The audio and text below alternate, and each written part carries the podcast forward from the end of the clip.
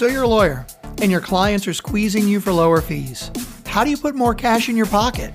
We want to expose you to new ways of practicing law. Endless hours with no home life and a lease on an expensive office are so 1999. It's time to make a change for the better. Here to help you with that is your host, Ron Boxtaller. Welcome to the 1958 Lawyer Podcast. Hello, and welcome to the show, The 1958 Lawyer, where we talk about the changing landscape in the legal industry. Our guest today is Megan Mathias, founding partner of Lopp Mathias Law. She represents business owners with challenges relating to corporate governance, employment issues, shareholder disputes, family law disputes, and contract issues. And you're going to have a lot of fun listening to Megan. She's got a ton of energy and she's done just a million things. And we really want to find out how she does it all. So she's an advocate for women and uh, Black, Indigenous, and people of color. She sits on many boards, including the YWCA Metropolitan of Chicago, a Lifespan, Belding Elementary School, as co-chair of the steering committee state court small case project teams for the seventh circuit electronic. Uh, mess that up. Megan you're gonna have to tell us about that okay? And now she's decided she's going to run for the 45th ward alderman in chicago to make her where she lives a better place. Megan welcome to the show. Thank you. Thanks so much. Thanks for having me all right, let's get started with where'd you come from and how did you get to where you're at? Let's start us from the beginning because you got a great. I'm from a small town in Michigan, very small town, dirt road, even. My mom still lives on the same dirt road first generation college student, self through college at Michigan State, and then came to Chicago in 2000 for law school. And obviously got through law school. I was practicing at bigger firms for significant portion of my career, but I was one of the only females. I was one of the only females in litigation at a big firm. Then I went to a smaller firm where I was one of the only female partners and I thought since I was, you know, higher up on this on the hierarchy that I would have some more impact on some of the things I cared about, but it's still hard. Law firms are like big institutions with their own culture and their own rules, and I'm a disruptor. So I didn't it wasn't the same that I that I how I wanted to practice. So even the marketing people would come to me and say, "We're having trouble kind of getting your message with the rest of the firms." So I compensated people differently. I ran my teams differently. I wanted to use different technology. So anyway, in 2018, I started my own practice disrupting the so legal when, industry. Okay, let's talk about your own practice because in 2020 yeah. you award you won an award from Legal Tech. What did you win, and why did you win it, and what are you doing differently? It's an American Technology Award because I've been working on legal tech for quite some time. I, have sat on the steering committee for the Seventh Circuit. It used to be called Pilot Program for e-discovery, and it is the group that helped form the rules that were adopted by most jurisdictions around the country and how you handle electronic information. So in any litigation, it's important. So of course now photos and everything has metadata attached to it. How you manage that in litigation is obviously really important. So that was the starting of getting involved in technology as it relates to the legal field, you know, 10 or 15 years ago, whenever that was. And then it's now, like I said, when I started my own firm, we were already paperless. I started it with a completely different model, business model. I compensate the lawyers differently. The, the whole, everything I do is different. And I think better and faster and more efficient. It allows me to get flexibility to my clients. And, you know, there was bumps along the way. You know, I learned a lesson here or there there as to you know why the business model what the downside of some of these models are. I understand it but i think it's worth the risk and clients know now. I mean they know they're looking for flexibility. Even big clients they want to know that you're monitoring and you have metrics around some of your productivity and how you bill and that kind of thing. So it's been okay um, so give me some let's get into the meat. So it's different. What exactly are you doing different so pre COVID, because we started in 2018, I started a paperless office. Everything was virtual anyway, so my lawyers can work from anywhere. One of my struggles in bigger firms is that you have service partners, all of whom I like. So I'm not talking trash about my old partners, but their job is to service the work that we, the business developers, bring in. So there's some inefficiency. There's they're pulling significant salaries that obviously impact your overhead,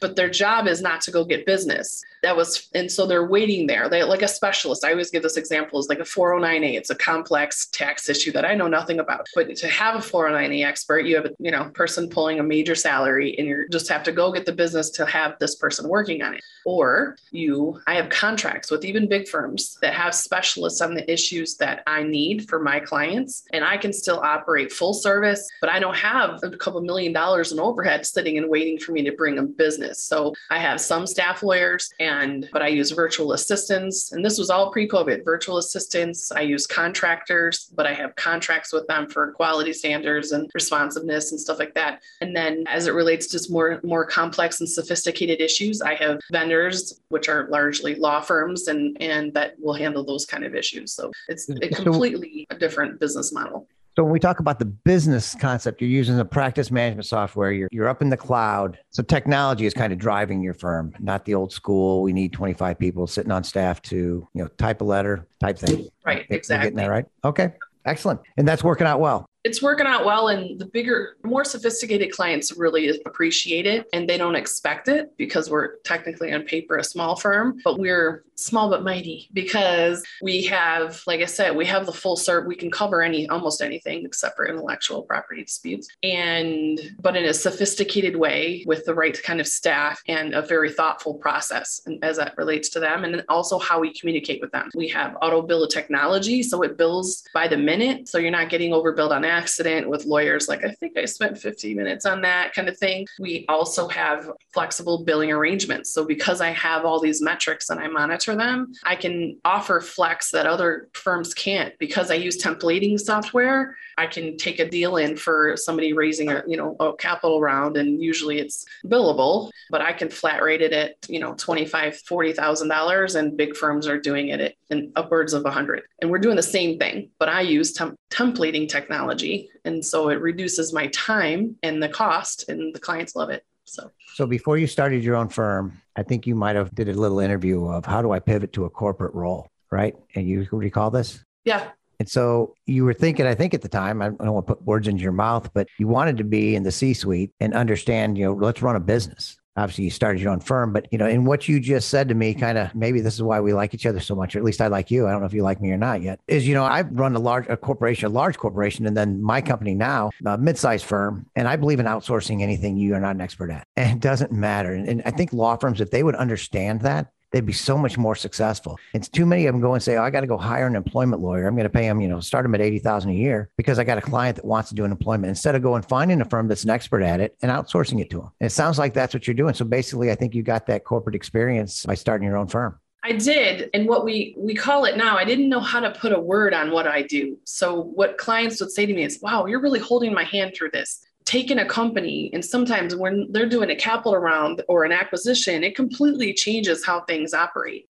If you have a transactional relationship with your lawyer, we're just doing the task and kind of moving on. You're not a fantastic lawyer. You're getting the job done. Okay. I say this a lot. It's not rocket science, some of it, but when you're in it with your client, so we're legal plus is what we call it. Where they need more than just your legal mind. They need you helping. I can redo your policy handbook and help you with this and that, but sometimes you need someone helping you come up with the processes within your company to make it more efficient, to grow, to go after a certain market, to, you know, because I have that kind of entrepreneurial mind and mentality, it's like legal plus. Some say like a GC, general counsel, plus your COO, because you're helping from the C suite level talk about strategy, all kinds of things that just a regular outside counsel doesn't provide. So we've started to put a word on it because that's what people really need. And then COVID, they have to slash so much. A lot of our clients were, you know, just trying to survive. They need you to get in the dirt with them and, and really dig in and figure out how to survive what's happening. And that was when we realized, man, that is our superpower here. So that's really one of our main offerings.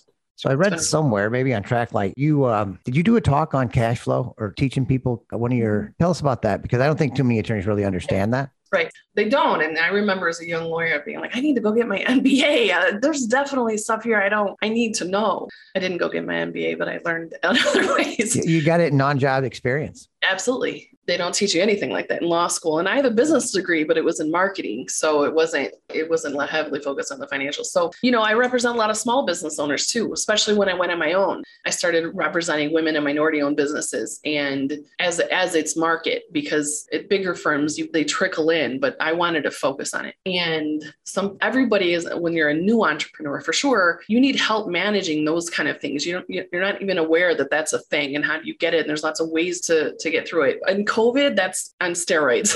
how do you manage your cash flow? I don't even know if I'm going to have any cash. So anyway, it's a skill that I have developed and learned that clients need it. They need you in the trenches with them. And, and that includes managing cash flow. It includes your people and other alternatives for, or for that. So what we tell people, even right now, we work with people who will acquire other companies and they may not want the legal department. So one thing we're really good at is this interim role. So they may for 18, 24 months not have a general counsel and they might have five law firms and then spending way too much money. It's inefficient, but they need a general counsel. So we stand up their legal department for 18 months, helping them with processes, bringing in the right technology, people. We have relationships with vendors and we can fill fill your legal department overnight if we needed to. But we can stand that up for you for 18 months while you get the right GC in, you get the right, you know, structures and infrastructure in place. So that's been a really great market for us.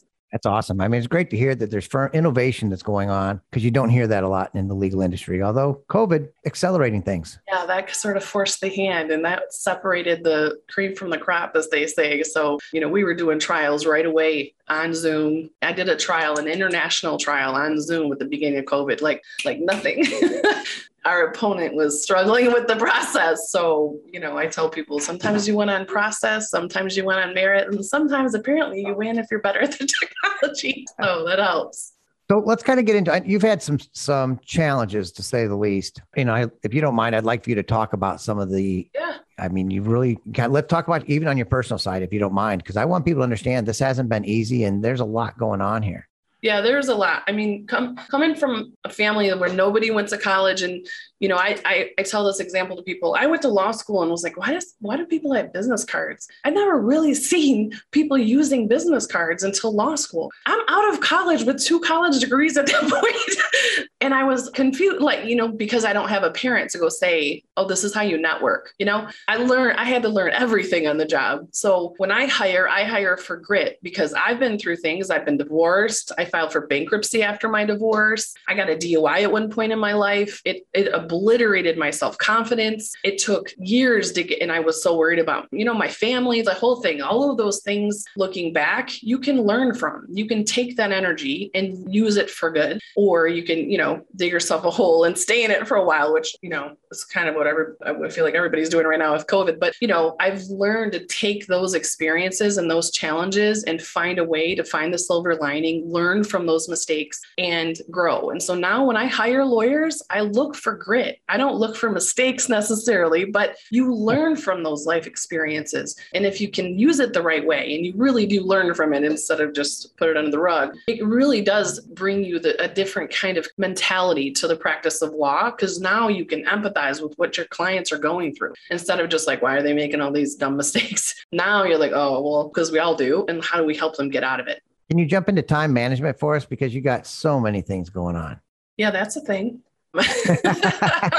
I have three kids. I have my law practice. I when my so my partner got sick a few years back with cancer. He was very sick for multiple years and passed away in 2019. In the middle of that I realized I needed to be closer to home. So I that's part of when I started my law firm in my neighborhood in the 45th ward. And and managing my time. I say to people now, I don't feel busy. I felt real busy when I was taking care of my partner dying from cancer while having a three year old and a four year old and teenager, and also trying to keep my law firm afloat and come up with all these new policies. I was also an elected at the time, and I still am an elected local school council member for a local elementary school in my neighborhood. I managed that. That was time management, right? You know, now I feel like I actually do feel I have the time for everything happening. And it means you have to have the right team around you. It's not that I'm a superwoman, although there are days I feel like, oh, I had to be a superwoman to get through that. But it's also about hiring the right people, like you talk about, outsourcing the things that you're not good at. I know what I'm great at,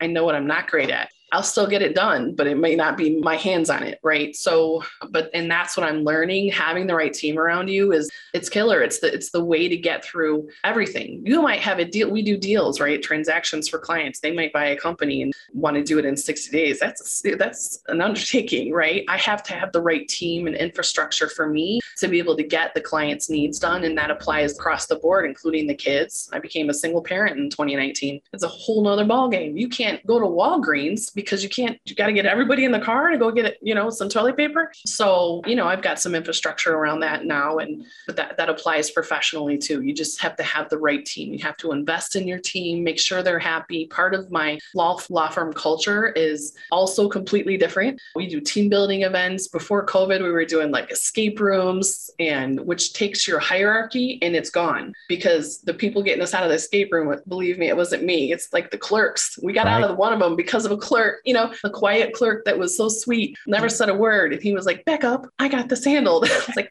awesome, you know, but that's a nice way for people to feel your humanity. And your team works, I think, harder and more productive during the time that they're supposed to if they feel respected and taken care of. And so we I care a lot about that around here. I will forget the name of the attorney. I was listening to his podcast or a, a podcast. It wasn't his, but he's a big time personal injury attorney around the country out of Vegas. And you see his billboards everywhere. Mm. 222 2222 is his phone number anyway, it turns out he was an Amada client when he first moved into Chicago. And oh, cool. I had forgotten about that. But I listened to him and I thought, you know, his father, he grew up, went to prison when he was in, when he was five years old. And you know, just had a challenging life. And kind of has the same the way you're talking is have grit. I want people that can just will do work hard and figure it out, right? You're not gonna be the smartest person. Right. And like you're saying, go get people around you that are great and don't act like you know more than they do. Right. Yeah. Let them do their thing it's harder than it sounds, but it, it is, you know, that's its own skill. And sometimes you make mistakes there too, but it really does, you know, if you invest in people, it matters how they feel. My, I remember as a young lawyer being told, you're too nice to the staff. Like, what are you talking about? My mom works at the fruit market. Okay. I don't treat people that, you know, like, like that. We are salt of the earth people. And now I know because in some places, the lawyers are the lawyers and the staff is the staff. I'm not like that. I still have Thanksgiving year with the woman that was my secretary for eight years. We are best buds. it is, you know, it's not hierarchical like that. So I think it matters how you treat people, and that applies to my my company and my clients and the political world, especially where I live. Well, politics. Let's talk politics. You've taken on a huge challenge now. You're going to run for uh, alderman of the 45th ward. Tell us about that. Let's talk a little bit about your platform. Yeah like I said, I'm an elected already in the in the community. I do a lot of community work. I deliver food for housing and home and food insecurity families on the weekends, and we've been doing a lot of work for for many years in the community. They've been asking me to get involved for quite some time, but I, as I told you earlier, I had to take care of my family, obviously.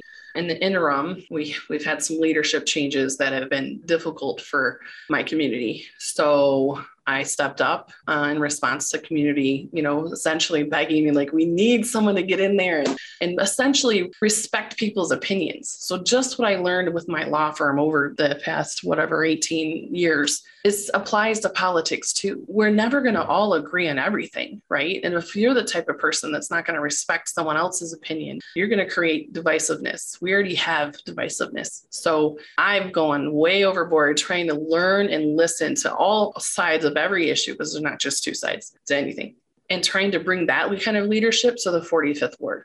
So let's, I mean, everyone has a skeleton in the closet, at least in my history. I know I do. So what's the worst thing that your opponent's going to find out about you and going to put out there? Let's put it out right now. Uh, well, we t- I've talked about it on a hundred podcasts. So there's nothing I don't think that you can find that I haven't talked about. Not just podcasts, but you know, interviews and you know, articles and whatever over the span of time. Because I I talk about grit in terms of how I started my company because of what I went through. Right. So I've already talked about it today. You know, having to file bankruptcy as a young person. I was just getting divorced, and it was fifteen thousand dollars, which felt, felt like a mountain at that right. age. I look back, I'm like, wow, you know that was probably, you know, that was hard. It was embarrassing. It follows you for a decade. So those kind of things I'm sure are going to come up, but but I'm a real authentic person. So I'm not worried about that. I'm sure maybe some strategists are.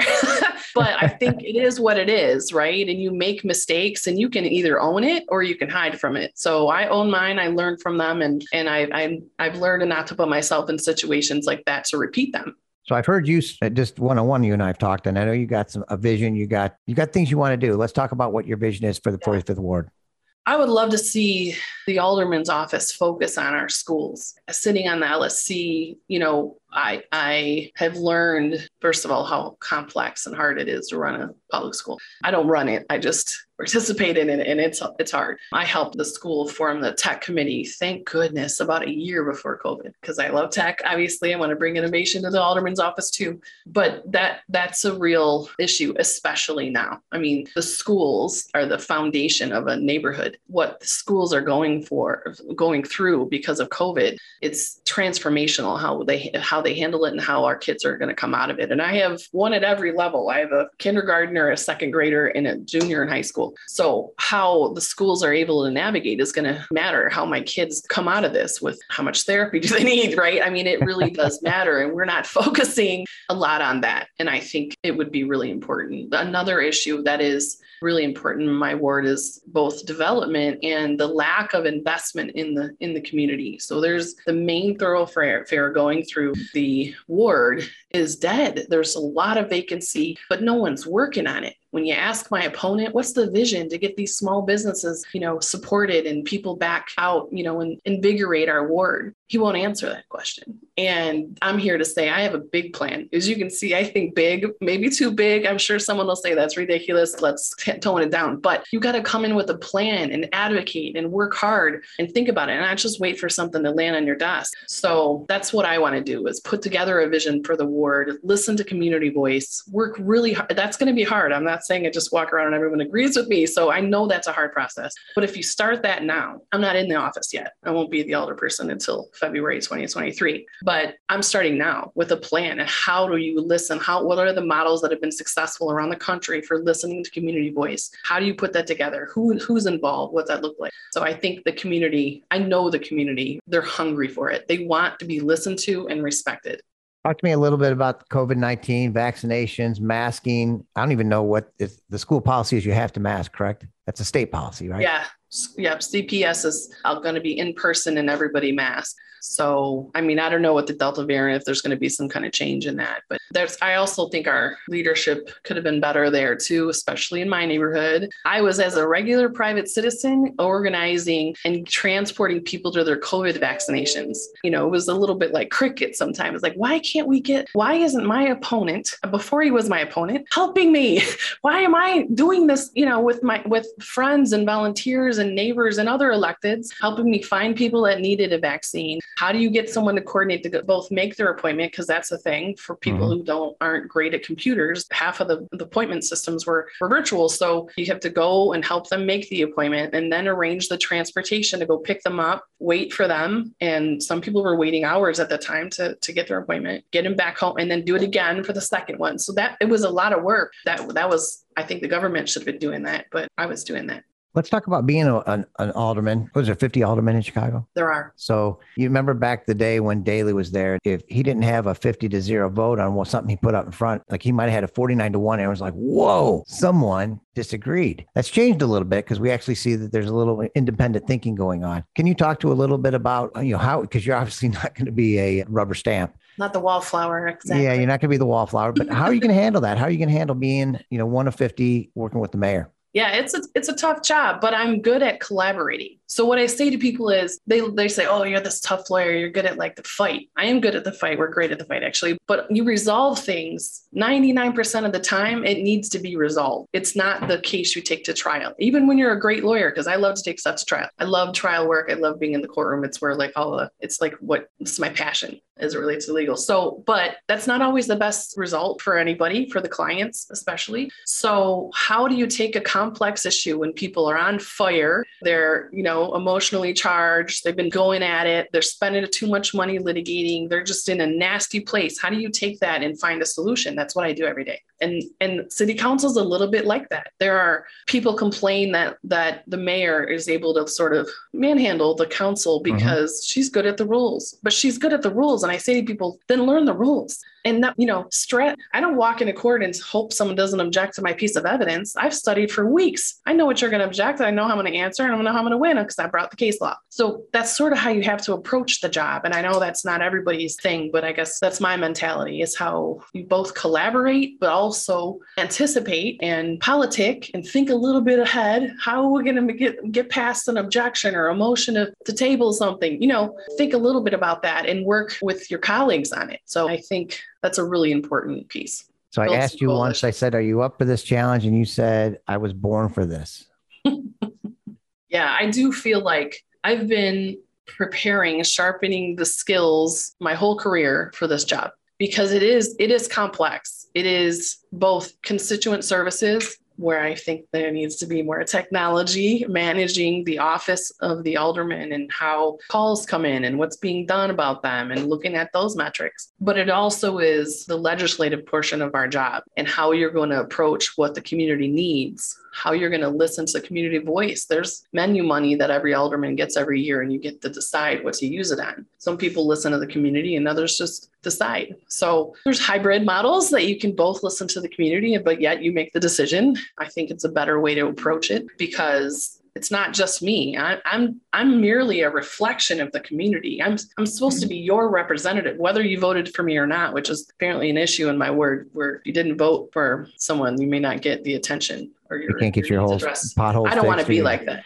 I want to find a way. Taken out. Say it again. You can't get potholes fixed, or you can't get your garbage taken taken out. Oh yeah, yeah, I could. Yeah, I want it to be I'm listening and I'm, you know, we're not going to hold grudges. We're going to move forward. We're going to find a way. And if you need assistance with your pothole or, or, you know, trimming a tree or whatever's happening at your house, it's not going to matter. Well, when I'm the alderperson who you voted for if we talk about uh, politics on a little bit bigger picture and keep and, and kind of focus on technology, you know, how can we use technology to get more people to the polls? Yeah. I would say it's not just technology, it's also innovative thinking. So they're hand in hand. So some of what I do, it's not, not, even the technology, it's the way we think about things. So I think that the same way. We're doing our, our kickoff on our campaign on National Voter Registration Day because I think voter registration should be everywhere. It should be, you know, you go to the store and there's a voter registration reminder and, you know, and because more people involved is better. There's 55,000 people, well, right now we're redistricting, but right now there's 55,000 people in the ward before the new numbers come out. And only 14,800 vote for the alderperson. So you really should, from a metric standpoint, have more people involved so you know you're representing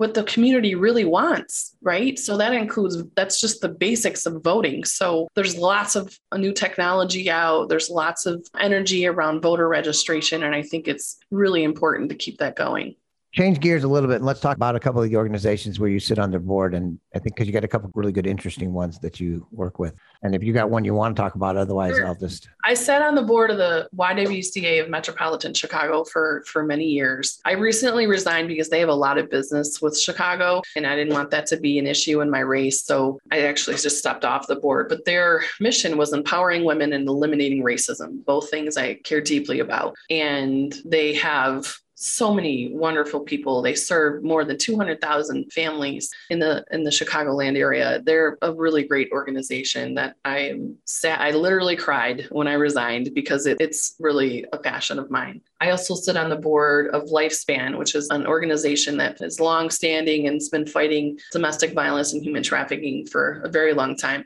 I even help with bigger cases because those kind of trials are t- tough and you don't want to miss miss a beat. And sometimes you have big scary opponents right? So you need a team. And so I've been doing that work for a long time and I care passionately about that. There is no excuse for domestic violence. And are you still working with the coalition of women's initiatives in law? Yeah I've been a member for probably more than a decade at this point and I sought them out because, like I said earlier, I was always the only female in my area where I was working. And that was many law firms, different law firms, I still had that challenge. And I always felt like I needed some support. So I, I went to the coalition, like I said, more than 10 years ago. And it's about creating policies to help women feel empowered and really break through the glass ceiling. Um, and that group was, and it still is, just really amazing. So when I went on my own and then my partner was sick, and I, I actually was like, wow, I need the village today. So I had the village because I'd been working with people for so long that it finally, finally all came back. And that's how I felt about these groups I've been in, the my community. My community stepped up for me when we needed it, when my kids needed it, when my partner was sick and I'm trying to get to hospice and we can't get dinner and someone needs to bring the kids somewhere. My community stepped up for me. So I've learned that these decades of work in the community, giving back, it comes full circle when you need it. That's awesome. It's great to hear. I'm glad that uh, they were there for you. Yeah. Let's kind of take it back and we'll kind of run out of time. So I will, uh, I'll give you a minute to talk about it and your last things you want to communicate. But before we get to that, I want to ask one question is what's the one thing in the legal profession that you would like to see changed? I mean, incivility uh, is an issue. There's so many things. It's, but incivility is very, it's very hard when it's hard to deal with because, well, when you're, I was a young lawyer I wanted to, I my natural tendency, my personality, as you can tell, is I'm not going to step down to a bully, but that's not how you handle that in a courtroom. Obviously, I say this to people a lot. I often have to listen to somebody lying to the judge or, you know, misrepresenting what's happening here without, you know, launching into a, you know, a bunch of swear words. When you're a young lawyer and someone's treating you a certain way and they're treating you a certain way because you're female and they think they can intimidate you or whatever. So it's, it's incivility, but also other issues. I helped form a group called Flash, which is Force of Lawyers Against Sexual Harassment. There's been some, there's a lot of that in the industry, which doesn't get talked about. So I'm in a number of groups that are fighting that issue and and working really hard hard on it. So that's much worse and different than incivility. But it's the tr- how you're treated as a lawyer. It sounds like a first world problem, but it really is horrible to go through it. I know many, many of my friends that have gone through it. And how do you handle it in the moment? You know, are you dealing with a partner who has authority over you? Are you going to lose your job? It's going to look bad. Do you sue someone? I mean, it's there's a lot that can just derail your whole career because you were sexually harassed. And then the day to day incivility, just generally, is the thing I think the legal industry really needs to take on. How women are treated specifically in a courtroom, you know, opposing counsels undermining you with things like, okay, sweetheart, and the way I address that is like, okay, you're going to eat those words later when I cross examine your client. But like, but there is a real serious problem that we have. And now we're starting to talk about it more. My, the Flash group has been really, really great at like, articles and getting male allies in. And we're having, we're asking people and firms to sign pledges to deal with when things come up because it's serious and it needs to be addressed right away because it can derail the careers of all these women so are you seeing an improvement? Is there, are we getting better? I think I see a lot of awareness raising. I do think, I don't know if it's getting better because everybody doesn't report, but we hear a lot about it because we're allowed about that. So, and we have mentors assigned to people to help them navigate things. I do think that having more people aware that this is going on and is a really important development. So I always try to stay positive and optimistic, and I do think we're making progress there. So I lied. That was supposed to be my last question. But you know, my next question is: Are we seeing a crack in the glass ceiling for women and minorities in law? We are. I mean, the metrics aren't great. So we get these reports out from the National Association of Women Lawyers, for example, and sometimes you're like, wow, it's brutal. But now there's more than 50% of people graduating from law schools are female. There's a lot of movement towards genuine diversity and inclusion programs within law firms. It's still tough. It's still, it's why I have pink walls at my firm because we send a message. but I do think there's been some a lot of progress made and people are very aware and the clients are now demanding it, which is killer because before the clients are demanding it, you're sort of barking up a tree. When clients are demanding it and you're saying, look, you can you can potentially get more work or whatever, you can make the business case for diversity, unfortunately. And they now it's people are more aware. And so I do think we're making all right, but your clients are demanding it. And I know we're gonna run short on time, but you just keep you, I love talking to you because you're you're wonderful. No, but let's talk about the Coca-Cola GC. Remember when he demanded law firms had, I think it's 20%. He was looking for minority representation. And, you know, three months later, he's gone. So are they really, do they really, are they able to do it? Or do we still have the old boy network at the back, you know, in the back of the room, still kind of dictating what's going on? Yeah. Oh, there's definitely the old boy network for sure. And Chicago is different than other places, you know, even in counties in Illinois, it's a whole different ballgame. But but I, I do think it's making a difference because you can also say, in addition to why you should do this morally, ethically, and just because you're a good human, you should also expect to get more business because some clients are. And I work a lot with younger, more diverse companies with younger leaders, and people are absolutely demanding it at that level. So it just kind of depends on the playground you're in. And my playground includes a lot of women and people of color. So we're we all demand it and expect it. And it's really, really fun to work with a really diverse team that gets it. Well, I'm glad that you're out there. People like you are out there. Of course, four of my six children are women or young ladies. So, you know, I'm looking for a better life from them, for them. So, more power. I hope we would make some major changes. I Thank appreciate you so what you're much. doing. Thanks for the opportunity to speak with you. It was fun. Absolutely. Is there, you want to leave the audience with like one final thought with your candidacy for the 45th Ward, your law firm, anything you want? Well, we love to help, like I said, companies run by forward thinkers. So we have a full service firm that can help and run even, you know, like I said, GC plus COO type work. It's my favorite thing to do these days. And as it relates to my word, I just want to meet, I want to shake everybody's hand in the whole word and listen. That's what I'm on. I'm on my listening tour right now. So I want to hear from everyone. So check us out at Megan for 45thward.com. Awesome. Megan, thanks for joining us today. It's great having you. Love your insight and best of luck on the campaign. Thanks so much. I appreciate your support. Thanks everyone joining us today. Uh, we will talk to you again next week. I believe we are talking about family planning, estate planning next week. So look forward to a great show next week. All right, that's it. Awesome. Thanks so much. Hey, nice you're awesome. you. Cool to talk to. I just love talking to you. So I think it's Oh, uh, thank you. That was really cool. I appreciate the opportunity. you've got so much going for you. I learned a lot about you today. So that's really cool. Happy to help in any way we can. Awesome. So uh, when you get more, when things are rolling, or you want to do it, we can have. I know when a couple people running for judge, we did some fundraising, Mhm. more introduction parties at the uh, some of our centers. Yeah, let's do it. That was kind of fun. I Yeah. don't know how that I helps want the you ward. to speak too. To I'm in these the groups that kind of bubbled up during COVID to help all the lawyers figure everything out. I think it would be cool for you to come and speak one day to this group of lady lawyers. They're all Sure. family law attorneys. Like there's like 60 in the group, but usually like 20, 25 show up every Wednesday. I'd I be happy you on the calendar, and I think you'd Yeah. get some clients out of it. I mean, I want, you know, for me, it's more about getting clients and about changing the practice of law. This is Yeah. this is my passion. Is I really want to make practicing law, I say easier, more enjoyable, so we can get legal services to the seventy four percent of Americans who can't afford them. Absolutely. You know, we just got to change the way things are done, and that's kind of what the premise of what we're doing. So Great. Awesome. Well, that'd great. I look All forward right. to it. I'll see you in a few weeks. Sounds good. Thanks. Okay. Bye. right. Bye bye. Thanks for listening to the 1958 Lawyer Podcast. If you like the show, tell a friend and please subscribe, rate, and review us on Apple Podcasts, Google, Spotify, or wherever you get your podcasts. If you'd like to hear more about Ron or Amata, go to amataoffices.com. All the links are also available in show notes.